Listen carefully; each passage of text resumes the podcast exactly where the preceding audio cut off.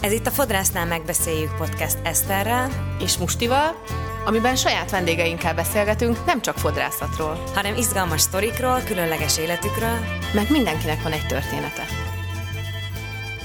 Sziasztok! Sziasztok! Sziasztok! Eheti vendégünk Krajcsovics Martina már 14 évesen eldöntötte, hogy a műszaki pályát választja, kalandos úton jutott el végül a jelenlegi munkájához, mint IT-biztonsági, kiberbiztonsági tanácsadó. Egyébként Békés Szentrandáson nőtt fel, és a nagy, nagypapájától eled az általános érteklődés, a szerelés és a barkácsolás iránt. Ezt a kalandos utat a Békés Csabai Vásárhelyi Pál műszaki szakközépiskolában kezdte meg, és végzett, mint magasépítő technikus. Ezután a Budapesti Műszaki és Gazdaságtudományi Egyetemen közlekedésmérnök szakán folytatta tanulmányait, amit végül lecserélt műszaki oktatói had- és biztonságtechnikai mérnök szakra.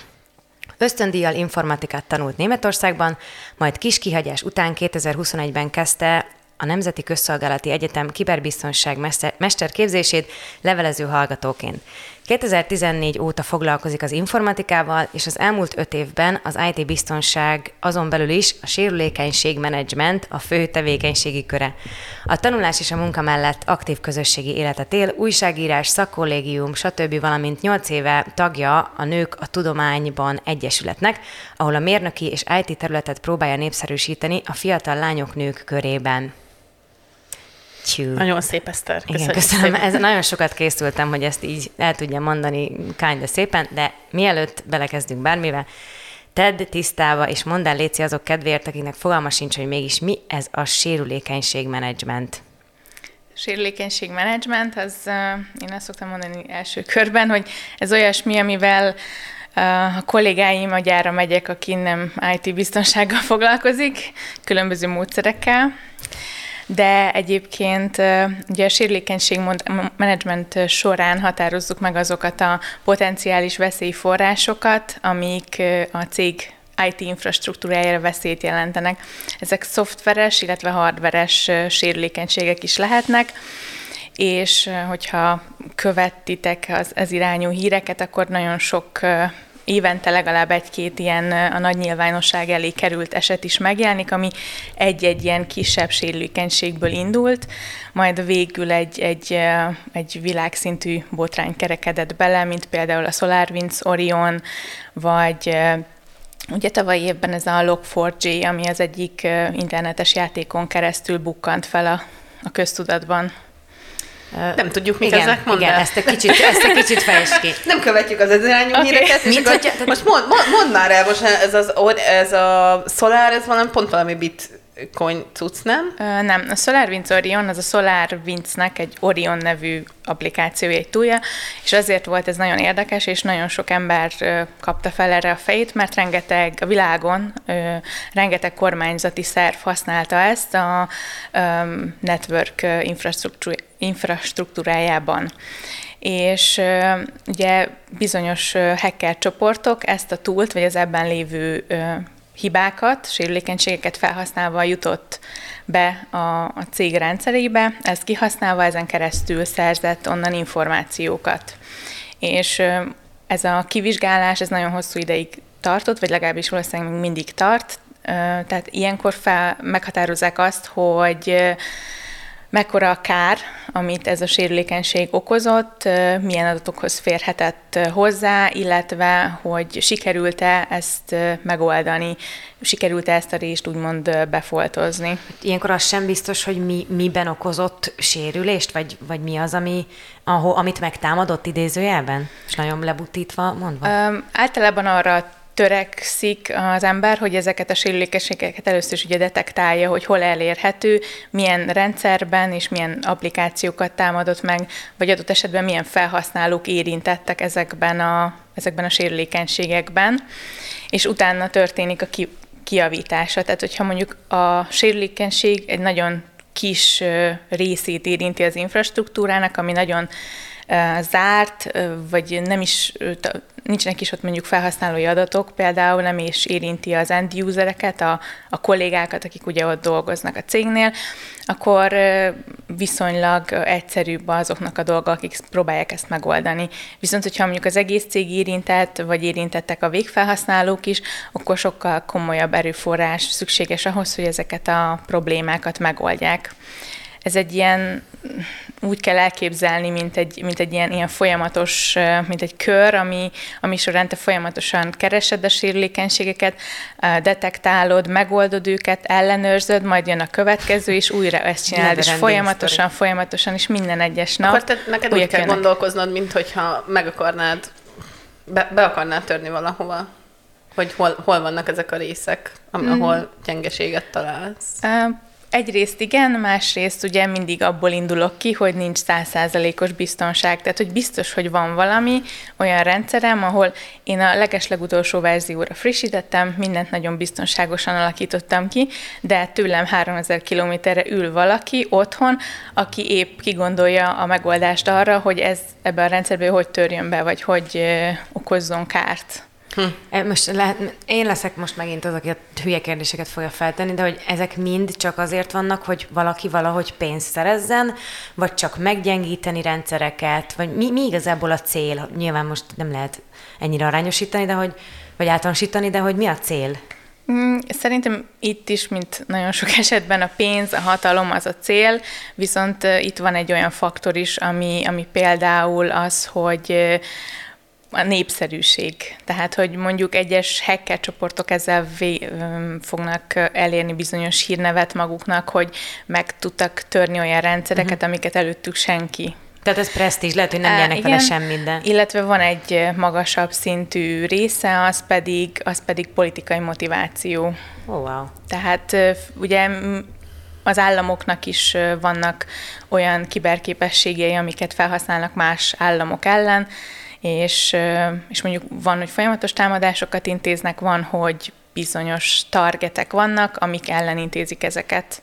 Tehát van erre egyébként nagyon érdekes interaktív ilyen térkép, ami mm, helyek közzel így, így live-ban közvetíti azt, hogy éppen milyen kibertámadások folynak az online térben, országok ilyen. között. Egyébként ez ilyen Egyrészt a... egy térkép, ami mutogatja, hogy ide-oda mennek a kis nyilak, két pont között, másrészt pedig ugye van egy, egy ilyen live chat jellegű, úgy néz ki, de nem az, ahol megmutatja, hogy, hogy melyik ország, valószínűleg melyik országhoz köthető hacker csoport hajt végre támadást egy, egy másik ellen, vagy egy másik ország ellen. Ez És amikor elkezdődött az ukrán-orosz háború, akkor ez történt, hogy Mindenki Oroszországra ment? Vagy mi, mi volt um, akkor ez? Ezt, uh, én akkor nem követtem ezt nyomon, hogy pont azokban a napokban, Na. hogy történt, de Na. ez... de követte, követted?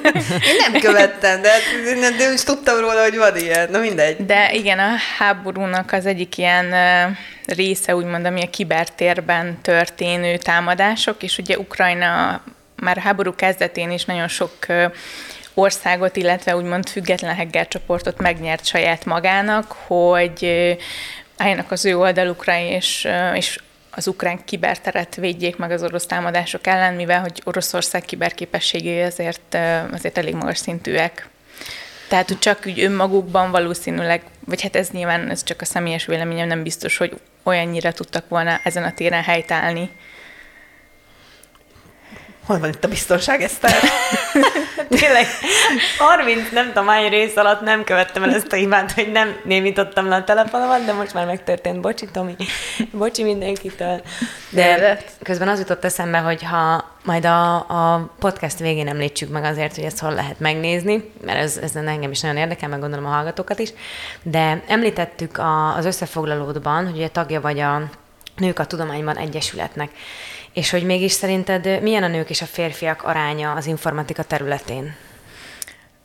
Erről egyébként mindig vannak ilyen, ilyen felmérések, kutatások, és van, vannak bizonyos megközelítések, ahol ilyen 70-30, valahol 80-20 az aránya férfiak javára.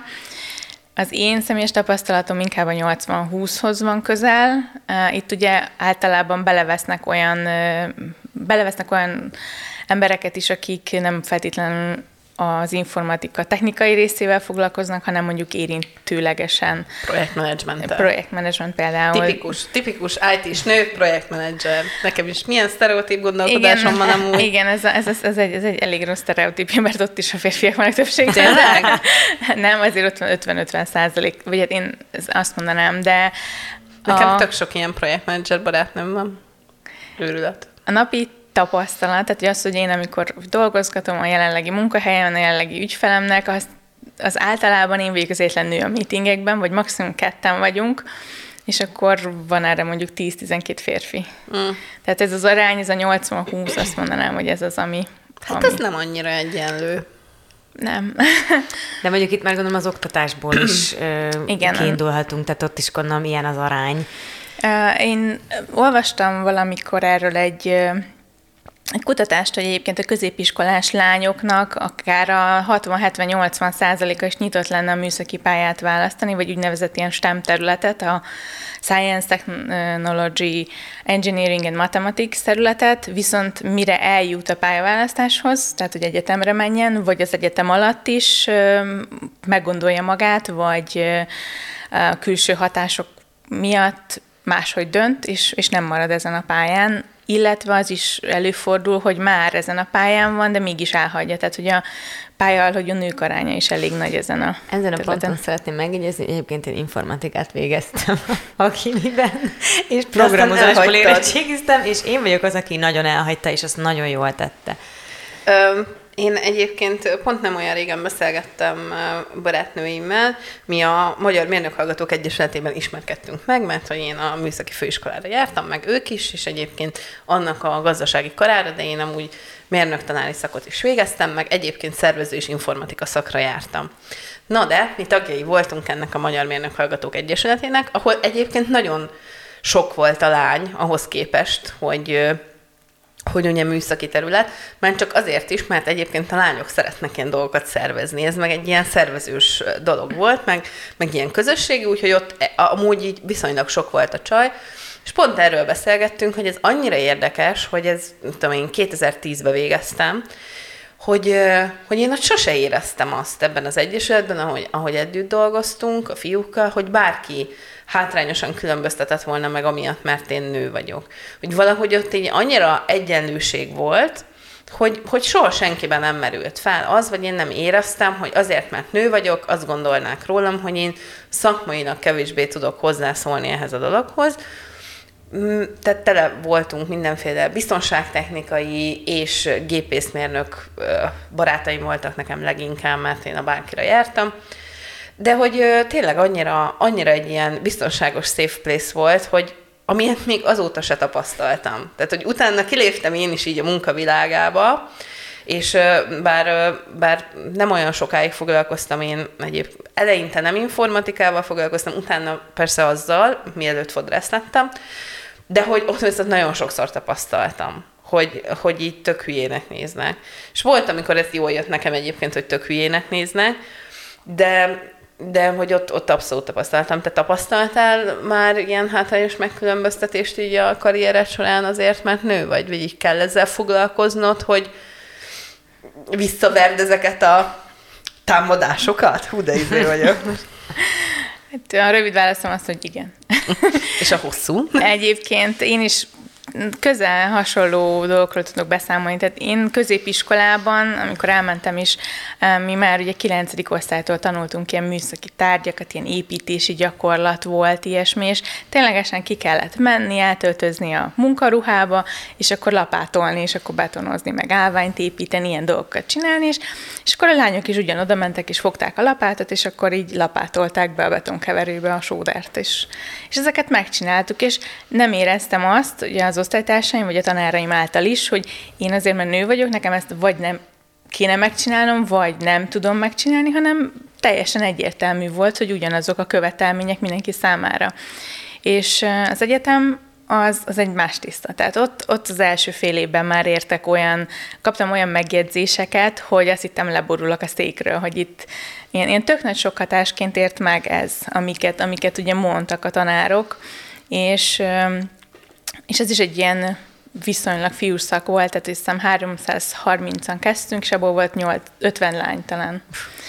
És laboronként mondjuk egy maximum, és akkor mindig voltak olyan megjegyzések, amiket direkt nekem mm, címeztek, de hát, hogy, hogy, hogy a kollégina maga biztos nem tudja ezt ezért, mert hogy, és akkor nem, nem folytatom, hogy mit. És, és, és miért, miért ne tudtam volna, vagy hogy nem is igazán értettem azt, hogy, hogy nekem miért ne kéne, hogy meglegyen ez a tudás. Most, hogy mondod, egyébként a, az oktatás alatt nálam is volt ilyen, csak maga ebbe az egyesületbe volt ez a nagyon kis safe place dolog, de egyébként most, hogy mondod, nekünk is volt maga ez is, hogy az egész szakunkat is úgy hívták, hogy manöken szak, egyébként, és, uh, és hogy, hogy ott, ott, volt, ott tényleg voltak ilyen, ilyen dolgok. Mondjuk én tény, hogy nem tudtam semmi áramot megmérni sose.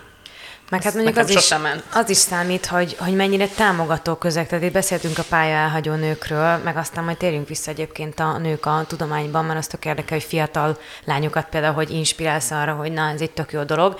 Mert hogyha egy ilyennel találkoznak, hogy egy tanár azt mondja, hogy na, Icuka, jó, próbáld meg, de te úgyse fogod tudni. Tehát nyilván akkor a tizedik ilyen után, hogyha nincsen egy olyan karaktered, akkor azt mondod, hogy akkor fuck it, megyek a nem tudom, mert egyébként meg mennyit kell dolgozni, meg hogy, meg lehet, hogy összegben is jobban megéri tényleg, ha inkább körmös leszek, és mondtam Igen. valami hülyeséget.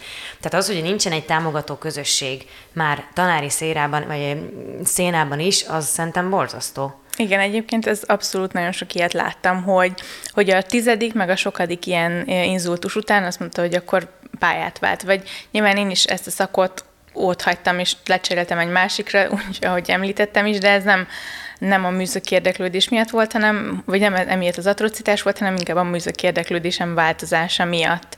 És ez már több mint tíz éve volt, vagy tizenkettő, mióta uh-huh. elkezdtem az egyetemet, és, és azóta ugye diplomáztam, már a harmadik diplomámat szerzem, és már dolgoztam is elég sokat az IT-ban, és még a mai napig előfordul mondjuk az idei évben, hogy van, aki úgy áll hozzám, és olyanokat mond nekem, hogy hm, Martina, te kedves lánynak tűnsz, uh-huh. de. és a de után oda mindent oda lehet képzelni, és és nem is igazán értem, hogy sokszor, hogy miért, tehát hogy most az a baj, hogy nő vagyok, vagy az a baj, hogy fiatal vagyok, vagy ez a kettő, ez így egy nagyon rossz kombináció, és nem tudja elképzelni azt, hogy én szakmailag meg tudom indokolni a döntéseimet, a javaslataimat, és, és mint, mint partner lehet velem ezekről a dolgokról beszélgetni, hiszen kollégák vagyunk. Akkor egy kicsit engem világosíts fel, hogy akkor hogyan is történik ez a, a lányok, hogy írtuk a bemutatóba, lányok és nők, vagy nem tudom, hogy ez így hm. tetszett, hogy ugye nyilván a, a fiatalabb korosztályt kell megszólítani. Igen. Tehát nem engem fogsz meggyőzni, hogy legyek kiberbiztonsági még mérnök. Lányok, még nem győztelek meg. Slash nők. Slash nők. Igen. Szóval ez, ez hogy, hogy, hogy történik?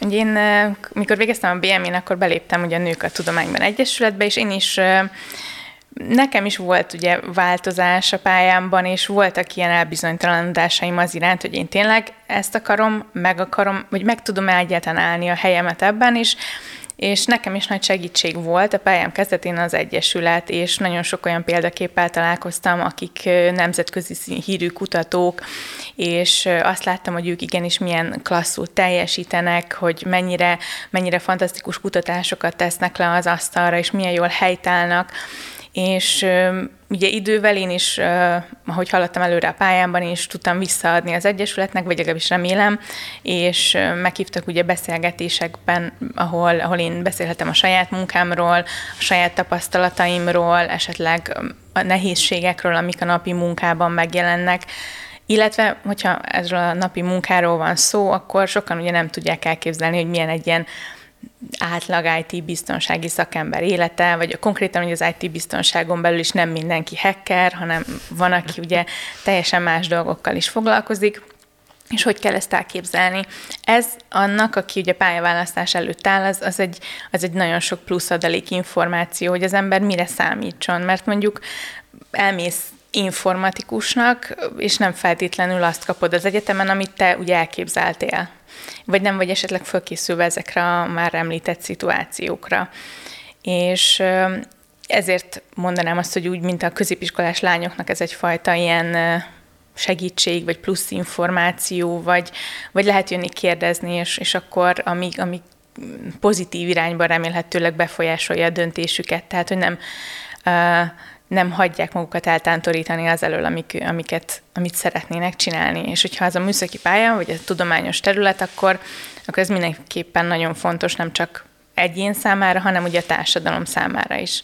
Ha pedig ugye nőkről beszélünk, akkor mi egyfajta ilyen supportot adunk egymásnak is, vagy akik már a, az oktatásban vesznek részt, vagy már PhD hallgatók, hogy ott vannak előttük azok a ö, nők, akik szintén ugyanúgy megírták a saját doktori diszertációjukat, és hogy utána hogy indultak el ezen a pályán, ö, hogy alakult a kutatási tevékenységük, és ez is nagyon sok segítséget nyújt, és nagyon sok támaszt gimnáziumban vagy szakközépiskolában járt, tehát vannak olyan körök, akik kijárnak, és mondjuk nem tudom, népszerűsítik a, ezeket a, a szakokat? Mm, van egyébként egy nagyköveti hálózat, ahol közé, aminek középiskolás lányok a részesei, és ők így ilyen önsz, félig önszerveződő módon népszerűsítik az Egyesületet, illetve a saját kis köreikben ezeket a, ezeket a szakmákat. Én, én részt vettem egy beszélgetésben, és ott ugye a saját szakterületemről beszéltem, és utána lehetett ilyen kis csoportos beszélgetést kezdeményezni, hogy ki az, akit, ki az, akit konkrétan ez, és ez IT biztonság az, ami érdekel. Én azt mondom, hogy nem, nem a legnépszerűbb dolog, tehát mondjuk egy fizikus, egy kémikus, ezek, azok sokkal izgalmasabb dolgokat csinálnak, vagy az orvosok, matematikusok, de hogyha legalább mondjuk 20-ból, 50-ből egy van, aki tényleg az IT biztonság érdekel, akkor én ott vagyok, és minden kérdésre válaszolok. jó. Szupi. Egyébként, amikor először mondtad, mert hogy Martina amúgy az én vendégem, és akkor mondta, hogy majd ő szeretne erre a kiberbiztonság szakra jelentkezni itt a mi ez? Közszolgálati. Közszolgálati Egyetemen. Én teljesen ledöbbentem, de nem azért, mert hogy te kiberbiztonságot szeretnél tanulni, hanem hogy ilyet lehet. Tehát, hogy én teljesen ledöbbentem azon, hogy Magyarországon létezik ilyen szak egyáltalán. Én tudom, hogy ezek szerint így megint csak sztereotíp vagyok, és így lenézem, lenézem a magyar oktatást, de hát ez szerint nem, csak én nem azt gondoltam, az oktatásban ezer évet. Tehát... Én azt gondoltam, hogy ez egy annyira ilyen friss tudomány, amit kávé csak ilyen plusz ilyen, nem tudom, ilyen egy-egy kurzusként lehet valami nagyon nemzetközi egyetemen felvenni egy fél évbe, vagy ilyesmi. Uh-huh. Egyébként e, már volt pont az Óbudai Egyetemen is ugye ez a szakmérnök, kiberbiztonsági szakmérnök képzés már pár évvel ezelőtt is, mellettősen tíz, nem tudom, de több évvel ezelőtt is, és, és azért szakirányok szintjén megjelenik így az IT biztonság, de így, mint kiberbiztonság mesterképzési szak, ez az első az országban, és 2020-ban indult, tehát én a második évfolyamnak vagyok a tagja, akik most, akik kezdték a legelőször, azok most fognak végezni. És szerintem nagyon üdvözölendő, hogy van ilyen, és több is kéne, tehát több egyetemnek is indítania kellene ilyen szakot, és hogy válaszolva a kérdésedre, a magyar kiberbiztonsági képességek mondjuk egy tíz évvel ezelőtt a világviszonylatban, összehasonlítva a világ többi részében nagyon jók voltak, és most visszaestünk egy kicsit ha, ha lehet így fogalmazni, majd... Mennyire? És miért? Vannak erre is egyébként kimutatások, meg erre is van ilyen világrangsor, tehát hogy meghatározható, hogy... A... Minden infot megkaptok a végén a műsornak, a uh, Kiberképességek terén melyek a, a vezető országok, tehát nyilván következtetni lehet, hogy mondjuk Amerika, a, a Nagy-Britannia, Oroszország, ezek, ezek ugye a topba vannak, de nagyon fontos ezen a területen megnézni azt, hogy kik azok, akik diktálják a trendeket, meg kik azok, akik vezetők a, ezeknek az új technológiáknak a kifejlesztésében, megismerésében, vagy akár a szabályozásban. És például Nagy-Britannia egyébként élen járó ebben, de hogy egy viszonylag a publikum számára meglepő példát mondjak, Észtországnak is nagyon jó kiberképességei vannak. Ez egyrészt historikus problémák miatt az oroszokkal, de benne nagyon menjünk bele. Ők egy nagyon jó digitális társadalmat hoztak létre 10 év alatt, 10-15 év alatt. Úgyhogy egyébként ilyen szempontból sokan mintállamként tekintenek rájuk. Magyarország annak ellenére, hogy egy kis ország, tehát kis, de nagyobb, mint mondjuk például Észtország, simán benne van a potenciál abban, hogy mi is képítsünk egy, egy ilyen országot, ahol, ahol az informatika nem csak ilyen nem csak úgy tekintenek rá az emberek, vagy az átlag állampolgárok, hogy itt üzengetünk, csetelgetünk, meg rendelünk az internetről, hanem mint egy, mint egy potenciális munkahely, vagy egy olyan közeg, ami, vagy egy olyan eszköz, rendszer, ami a mindennapi életünket jobbá teszi, és ezáltal ha mi is részei vagyunk, és aktívan használjuk, mi is egyfajta értékteremtő tevékenységet is végezhetünk ezáltal. Hm. De ez már egy nagyon utopisztikus és, gondolat lehet. És egyébként szerinted ez mennyire érdekes, vagy értékes ez a, és ez a, ez a képzés így a versenyszéra szempontjában, mert hát ez a közszolgálati egyetemnek egy képzése. Így említetted nekem, amikor hajaztunk, hogy ugye főképp nem a versenyszférából Igen. érkeznek ide hallgatók, te vagy, meg még páran, hát és aztán a többiek, részét többiek képezem. meg inkább katonák, meg rendőrök. Nekem az is megdöbbentő volt, hogy egyáltalán rendőrségnek van olyan része, aki kiberbiztonsággal foglalkozik, de hát ez egyébként tök logikus, mert hát nagyon nagy bűnözési terület ez az egész, meg hát nagyon sok lehetőség, ugyanúgy, hogy jóra is nagyon sok mindenre lehet használni ezt az egész internetet, ahogy anyukám mondta, mikor még irodába dolgoztam, mindig azt mondta, hogy nekem az a munkám, hogy csinálom az internetet. Ő annyira nem volt képbe, ez a, hogy hogy van ez az egész dolog. Na mindegy, ez csak egy kis kitekintés volt. Szóval, hogy szerinted mennyire, mennyire érdekes, meg értékes maga ez a képzés? Tehát ha már így megemlítettük, hogy van ez, akkor hova sorolnád? Én mivel ezzel foglalkozom napi szinten, számomra természetesen érdekes és hasznos. Én mivel most még csak két év folyam van az egész szakon, és az összesen nem tudom, olyan száz, körülbelül száz emberről van szó, nagyon vegyes összetételben. Én azt gondolom, hogy mindenki ki tudja belőle venni azt a tudást, amiben mondjuk nem olyan erős, vagy amiben még hiányosságai vannak. Ez például az én esetemben nekem nagyon-nagyon érdekesek azok a tárgyak, amik konkrétan például a kiberbűnözéssel foglalkoznak, vagy, vagy a hírszerzésről a kibertérben, mert a napi munkám során én ezzel például nem találkozom és arra is nagyon jó, hogy ugye különböző közegből érkező embereket ez a ez az iskola, úgymond, vagy hát ez a képzés összehoz, és egymástól tudunk nagyon sok mindent tanulni. Tehát én is tudok olyan dolgokat mondani, ami ugye a, a, a piac része, és ami ugye mindig általában sokkal nagyobb a büdzsénk, sokkal több új túlt, új megoldást tudunk használni, kevesebb a bürokrácia, Míg én is ugyanúgy tudok nagyon sokat tanulni a, a szabályozási környezetről, ami, ami így körülvesz minket itt Magyarországon. Tehát azt gondolom, hogy... Nem csinál semmit. Az a lényeg, nem? Hogy milyen, milyen a szabályozási környezet ebben az évben? Vagy Van. Még... Van. Van. Van ez mindenképpen. Tehát, hogy én azt gondolom, hogy nagyon sok hasznos dolgot adhatunk egymásnak, és nem csak olyan, nem csak amit mondjuk a képzéstől kapunk. Uh-huh. Úgyhogy szerintem nagyon jó képzés lesz ez úgy a jövőre, hogy, hogy stabil, és sokkal-sokkal több jelentkező lesz, sokkal több érdeklődő, ami által a legjobbakat veszik föl, és még jobb, jobban képzett emberek kerülnek ki innen. Legalábbis De akkor úgy érzed, hogy te sokat tanultál itt, és nem az van, hogy, hogy ilyen elavult a, a, a tanulmányok, mint például egyébként pont most idéztük fel valakivel, hogy amikor én főiskolára jártam, és könyvelést kellett tanulni, már akkor is kiröhögtek a papírboltba, hogy ezt a francia kockás T lapot szerettem volna megvenni, mert még mindig papíron tanítják a könyvelést. Jézus. Senki. Nem, nem tudom, hogy hogy van, mert tíz éve jártam, de hogy teljesen felesleges volt nagyon sok tantárgyam. De akkor ezek szerint ezzel nem, nem, nem így van, hanem hogy hasznosnak ítéled.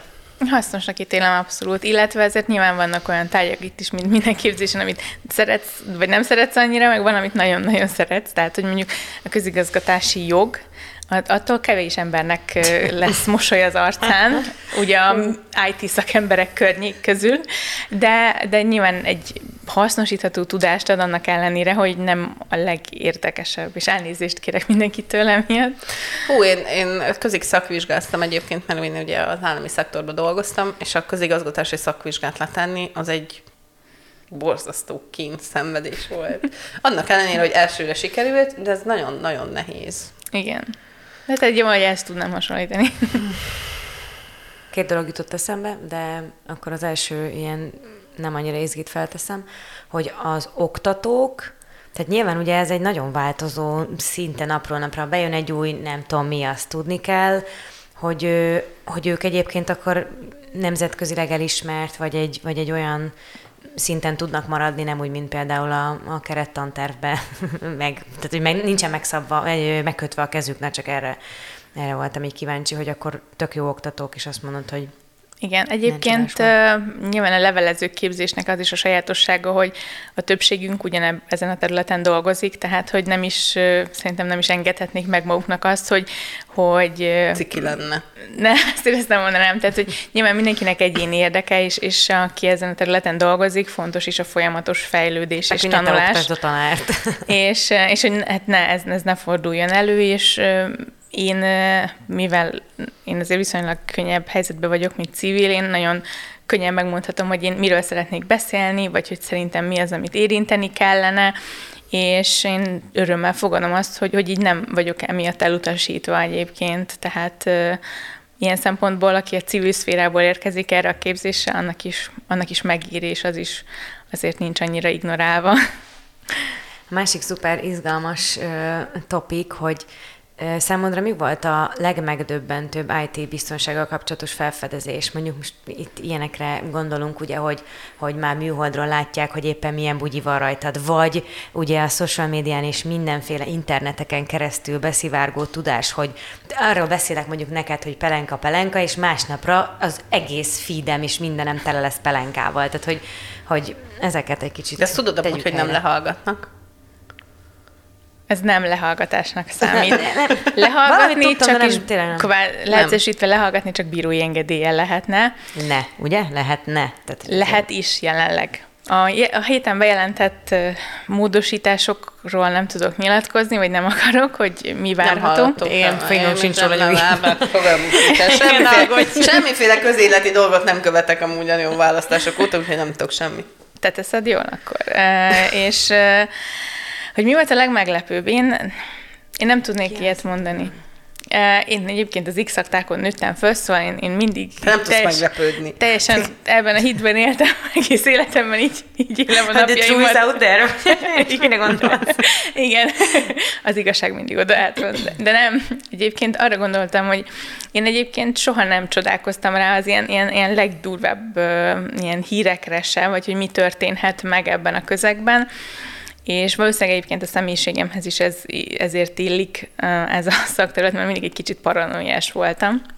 Ez nem is, feltétlenül rossz egy És ilyen. ezt vállalom is, tehát hogy nem csodálkozok rá. Viszont én azt tudom mondani, hogy mindig, amikor ez szóba kerül, akkor az ismerősi köröm az, az arra csodálkozik rá, hogy úgy, úgy mint adat és információ szerzés, ez egy ilyen, ez egy ilyen három szónak tűnik, vagy egy két szónak, bocsánat, és akkor így, hát ez egy ilyen átlagos dolog, mit tudom én, ez azóta velünk van, mióta az emberiség létezik, tehát ugye az ókori háborúkban mondjuk a, az ellenségtől megtudni információkat emberek által, az, az is, az is ugye információszerzés volt, és ez mint hírszerzés a 20. század elején jelent meg, mint fogalom, vagy terjedt el, mikor ugye megjelentek ezek a hírszerző ügynökségek, ez, is, ez a terület is, ez az adat és információ szerzés is szabályozva lett, és ugye a technológia is hatalmas fejlődésnek indult, hogyha csak a telekommunikáció és rádiótávközlésre is gondolunk, akkor ugye kezdetben például ezt az ember-ember és gép-gép közötti kommunikációt lehallgatták, és így szereztek meg információkat, ugye az ellenséges csapatokról például. És ez ennek ugye van egy ilyen zárt, vagy ilyen, ilyen titkos információszerzés része, amit ugye háborúban használtak például, vagy amit így az előbb említettünk, hogy mi az, ami mondjuk engedélyhez kötött hírszerzési tevékenység, amivel ugye nem találkozol te a mindennapokban, mint átlag állampolgár.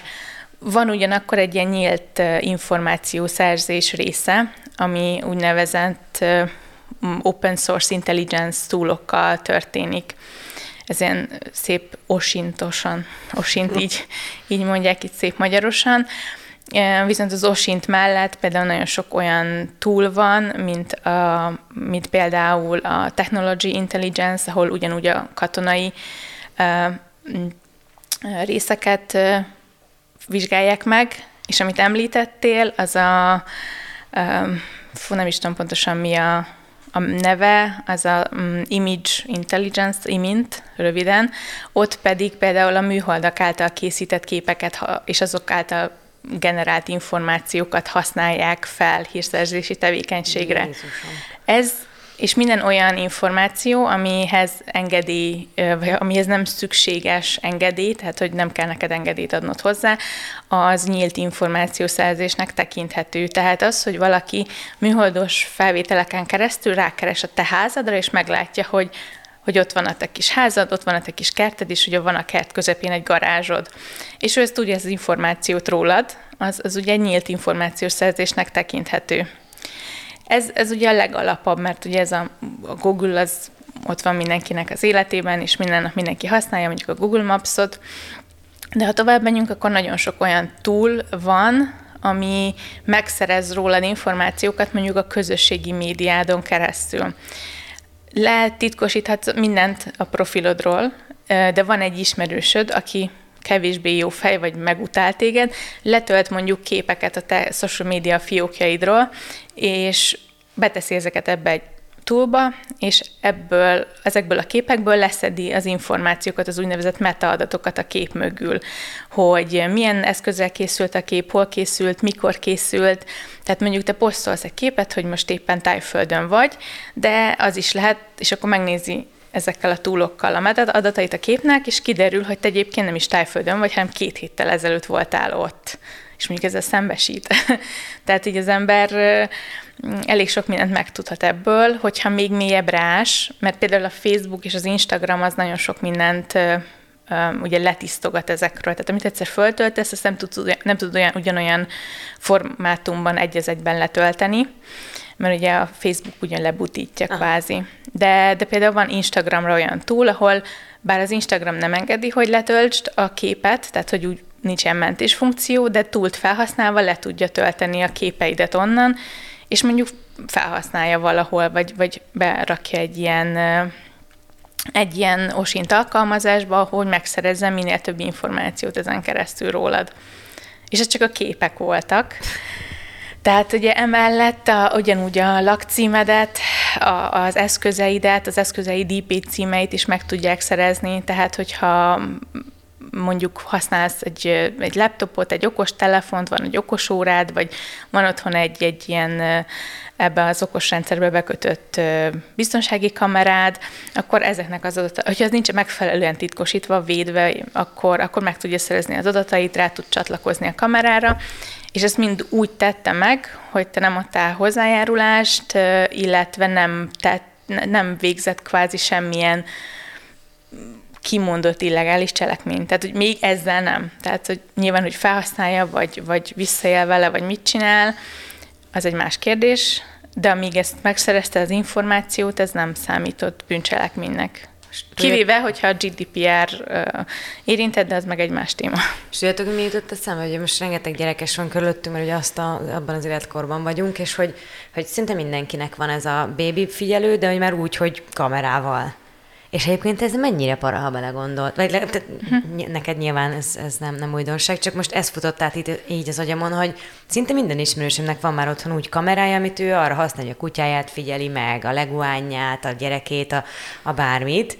És még azt mondjátok, ám az bennem ragadt, hogy mi, hogyha én beszélek a pelenkáról, akkor ott mi, tehát nem a mikrofonon keresztül hallgatja le, hanem nem ne hallgatnak ezek ilyenkor általában egyébként. Te adtad meg az alkalmazás engedélyt, hogy használja egyébként a mikrofonodat. Ah, Tehát, hogyha... De a, amúgy én most ezt a, a, hmm. úgy értettem, hogy nekem az volt a, a legesleg megdöbbentőbb dolog a világon, amikor elmentem egy ilyen backsing szalon előtt, és lelassítottam, mert megnéztem az árlistát.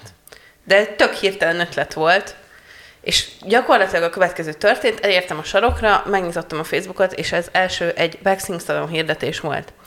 És ez nem azért van, mert lehallgatták, hogy, hogy én amúgy gyantáztatni akarok, hanem azért, mert pontosan tudják, hogy mi van ott a Google Maps-ből. Az, az én helyzetemet pontosan tudják, és egyébként azt is tudják, hogy amúgy milyen sebességgel szoktam sétálni, és hogyha én ott lelassítottam, annak valamilyen oka van, szóval ez igazából ilyen a viselkedésedet jósolják meg annyira nagyon pontosan, a fogyasztói viselkedésedet abból, amit így teljesen önmagadtól elmondasz amúgy magadról, vagy azáltal, hogy megadod az engedélyt, hogy kövessenek, hogy hol vagy éppen, hogy ennyire pontosan tudják ugye targetálni neked azt, hogy már pedig neked most jól eladjuk ezt a waxing salon szolgáltatást. Én annyira vidéki vagyok ebben, és mondom, én vagyok ma itt a hülye Ezt kérdező, egyébként hogy, valamilyen Netflixes dukból tudom. Tehát, hogy amit nem- nyilván nem- azt is tudják, hogy azt megnézted, de Hát hogy ez kinek érdeke, hogy ő tudja, hogy én ott sétálok a waxing addig salon még- előtt. Hát a hogy- waxing szalonosnak Hát igen, de a waxing szalonos meg hogy kapcsolódik rá a mindenféle Úgy, hogy a rendszerre? szalonosnak eladott a Facebook egy típusú hirdetési szolgáltatást, ami azért ér annyit, amennyit ér, meg azért fizetnek neki, hogy ő ezt tudja. Hogy ki az az öt darab ember, akinek meg kell mutatnia, Igen. és akkor nagy eséllyel igénybe fogja venni a szolgáltatást, és ezért majd a következő héten is fog a waxing szalon hirdetni a, a, a Facebookon. Tehát, Igen, hogy ez, tehát ez az érdeke. Neki, neki ő fizet a Facebooknak a hirdetésért, és ezért a Facebook cserébe minél több embert ad neki, minél több adatot, és minél több felhasználót, aki, akit őt meg, aki megcéloz ezzel. És uh, nyilván ez vagy bejön, vagy nem. Tehát, hogy, hogyha csak a, nem is tudom, a 20%-a vagy 10%-a vendégkörének jön ebből, ezekből a hirdetésekből, akkor már megéri neki anyagilag ezzel hirdetni. De ugye ez a politikára is igaz, hogy nem véletlenül öntik bele azt a rengeteg pénzt a Facebook hirdetésekbe. Minél többet fizetsz, annál több helyet kapsz, és annál nagyobb elérésed lesz.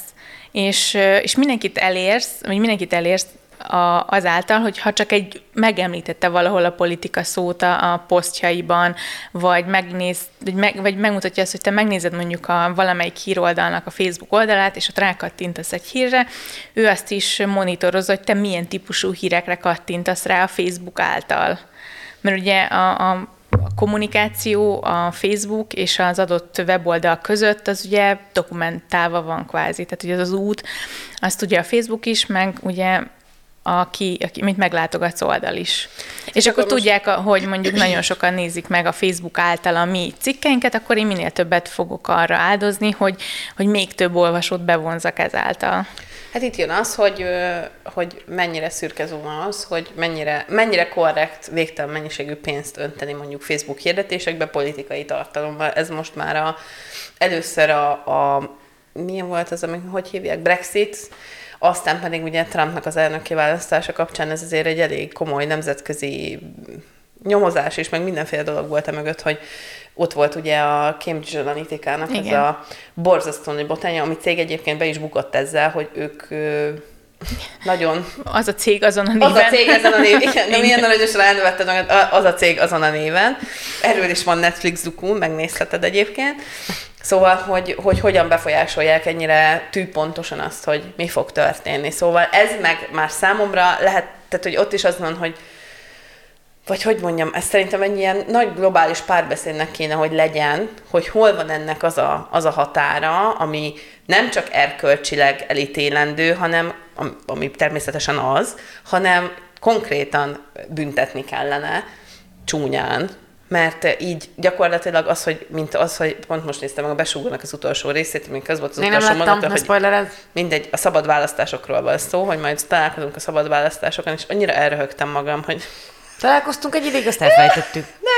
hol vannak, mert De, de most ebben nem menjünk bele a politikai cuccba, mert Jó, hogy... nem, de menjünk bele, de ez egy nagyon fontos része ennek a, a, ennek a Ez biztonsági témának, és nem is kell idáig elmennünk, hogy ebbe belemenjünk, hanem hogy csak, csak megnézzük azt, hogy mondjuk a hú, nem fog eszembe jutni a csávónak, hanem a kis szemüveges embernek, akinek az önéletrajza a polcomon van, és a CIA-től lopta ki a világ összes adatát, és Oroszországba bujkált utána, hogy hívják? Ja, nekem most nem Ah, tudom, Snowden! Én, igen, Edward fú, Snowden. Edward. Snowden. Hát ő például, ő például nagyon szépen megmutatta a világnak, hogy mennyi mindent tudnak rólad úgy egyébként, vagy mennyi, mennyi mindent használnak fel úgy illegálisan, hogy egyébként megvannak az eszközök, és akkor az például tipikusan egy ilyen ille, Hát, ez a, ez a hírszerzés is egy ilyen érdekes dolog. Pont hogy, ezt akarom kérdezni egyébként tőled, hogy, hogy neked ugye említetted, hogy a hírszerzés az tök izgalmas szegmens ennek, de hogy, hogy ha bármit csinálhatnál, akkor mit csinálnál egyébként, és mondjuk pénzékszer nem számítana? Tehát akkor mivel foglalkoznál, nem tudom, ha lehet ilyen pozitív hacker, vagy hogy hívják a jó hackereket? Jó, csak ilyet mondhatok, nem mondtad, hogy Ja, izé, nem, mondtad. alpakákat tenyészteni, vagy Nem, kapibarákat. is. Igen, vagy, vagy, vagy ilyen kutyamenhelyen dolgoznék, vagy állatmenhelyen, ilyesmi. Mert egyébként ö, minden egyes nap ezzel szembesülni úgy, hogy nagyjából tudod, hogy mik a mögöttes dolgok, vagy hogy tudod, hogy azért egy része ennek nem csak ilyen, hogy most pénzt akarok szerezni, hanem tényleg a hatalom megszerzésére irányuló törekvéseket ként használják föl ezt az IT közeget, és, az, és, és bizonyos ugye IT biztonsági ö, alkalmazásokat is.